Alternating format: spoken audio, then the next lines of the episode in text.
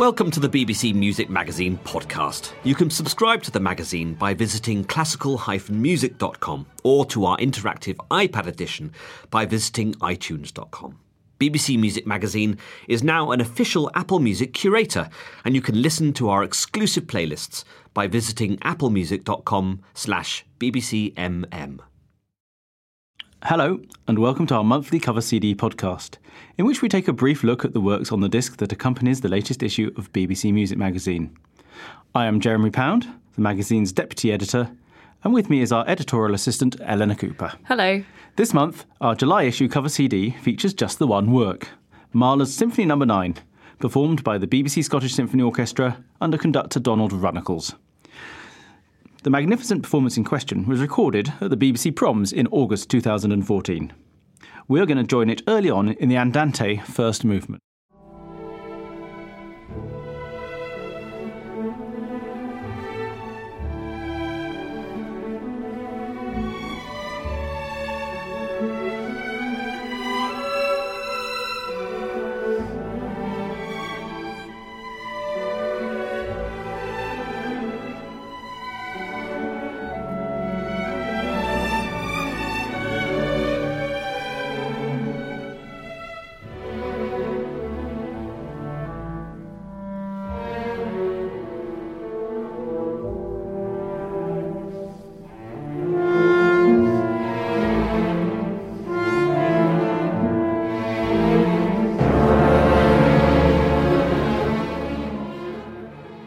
That was a brief moment from the first movement of Mahler's Ninth Symphony, a work composed within the last couple of years of his life.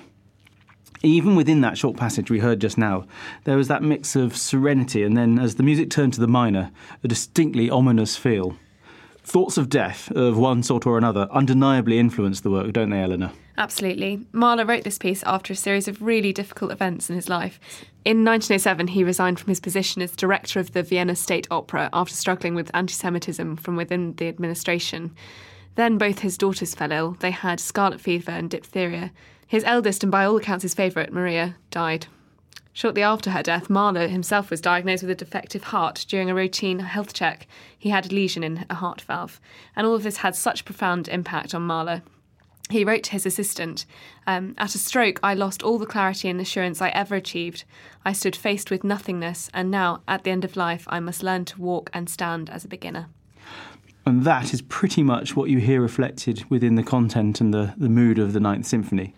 It's not all doom and gloom, though, and Mahler faces up to the inevitable with occasional moments of happy reminiscence and joyful defiance, such as the wonderfully rustic Ländler with which he begins the second movement, we're about to hear. Mind you, even here, there's a sense that all is not quite right.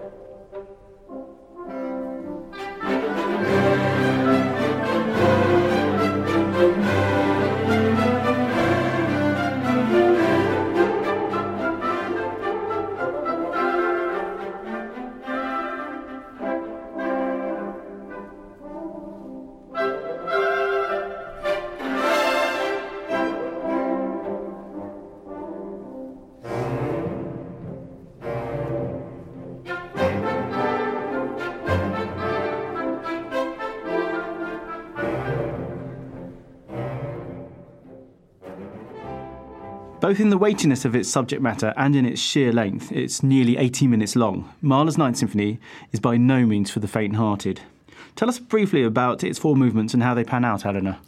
Well, the first movement of the symphony is actually almost a work in its own right. It's 25 minutes long and it has peaks and troughs of both delight and despair.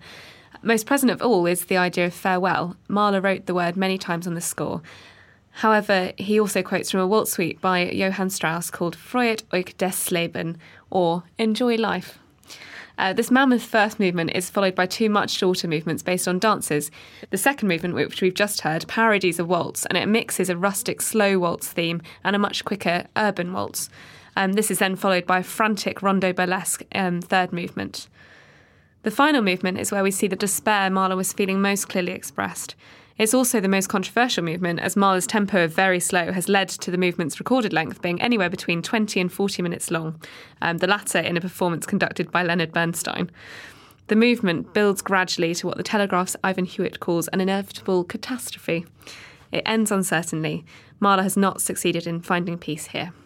Interestingly, that very controversial recording by Leonard Bernstein is also simply brilliant because he manages to keep the flow going throughout the symphony. It shouldn't work, but it actually does. And in the meantime, back to our recording, we're now going to take a listen to a moment from the third movement, Rondo Burlesque, the shortest movement of the four. This is Mahler in a Serbic form as he goes on to parody popular Viennese music of the time. The movement's twisted, dissonant sound world is a mile away from that with which he began his symphonic journey with the First Symphony back in 1888. And yet, if you listen carefully, you can hear how he is also harking back to that work.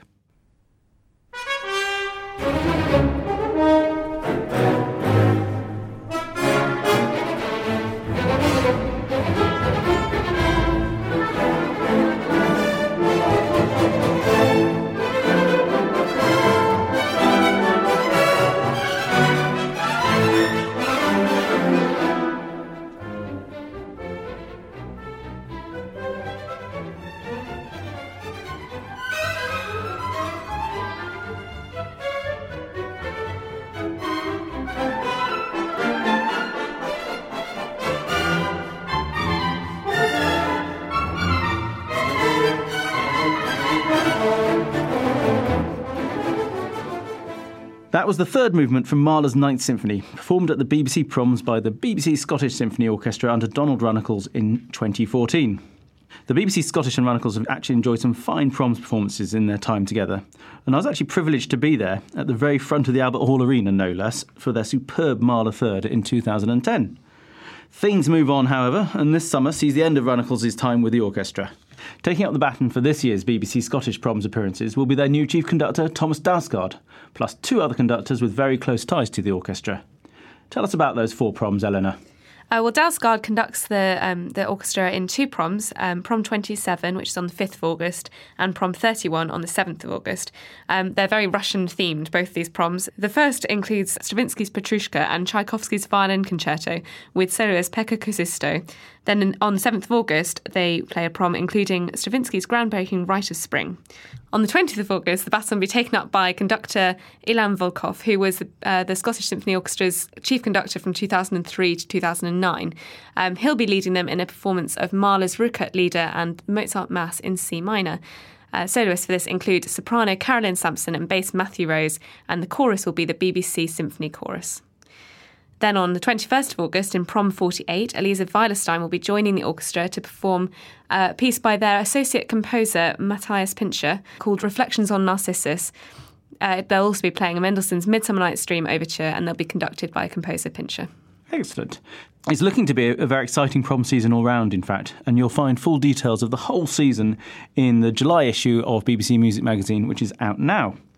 In the meantime, however, let's return to 2014 and the BBC Scottish's Mahler 9, as featured on that same issue's cover CD. Here, at the beginning of the final movement, is Mahler in truly sublime but very valedictory form. And talking of which, this brings this month's cover CD podcast to an end.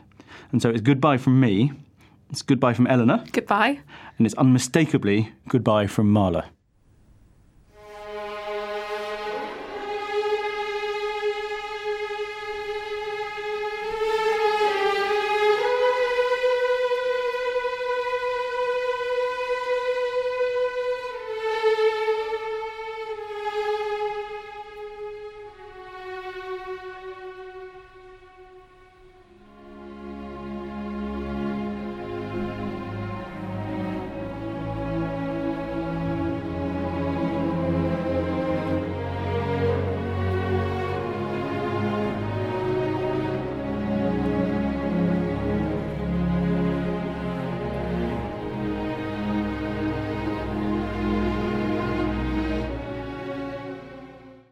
Thank you for listening to this BBC Music Magazine podcast, which was produced in our Bristol studio by Jack Fletcher. For more of our podcasts, visit our website at classical-music.com or simply head to iTunes.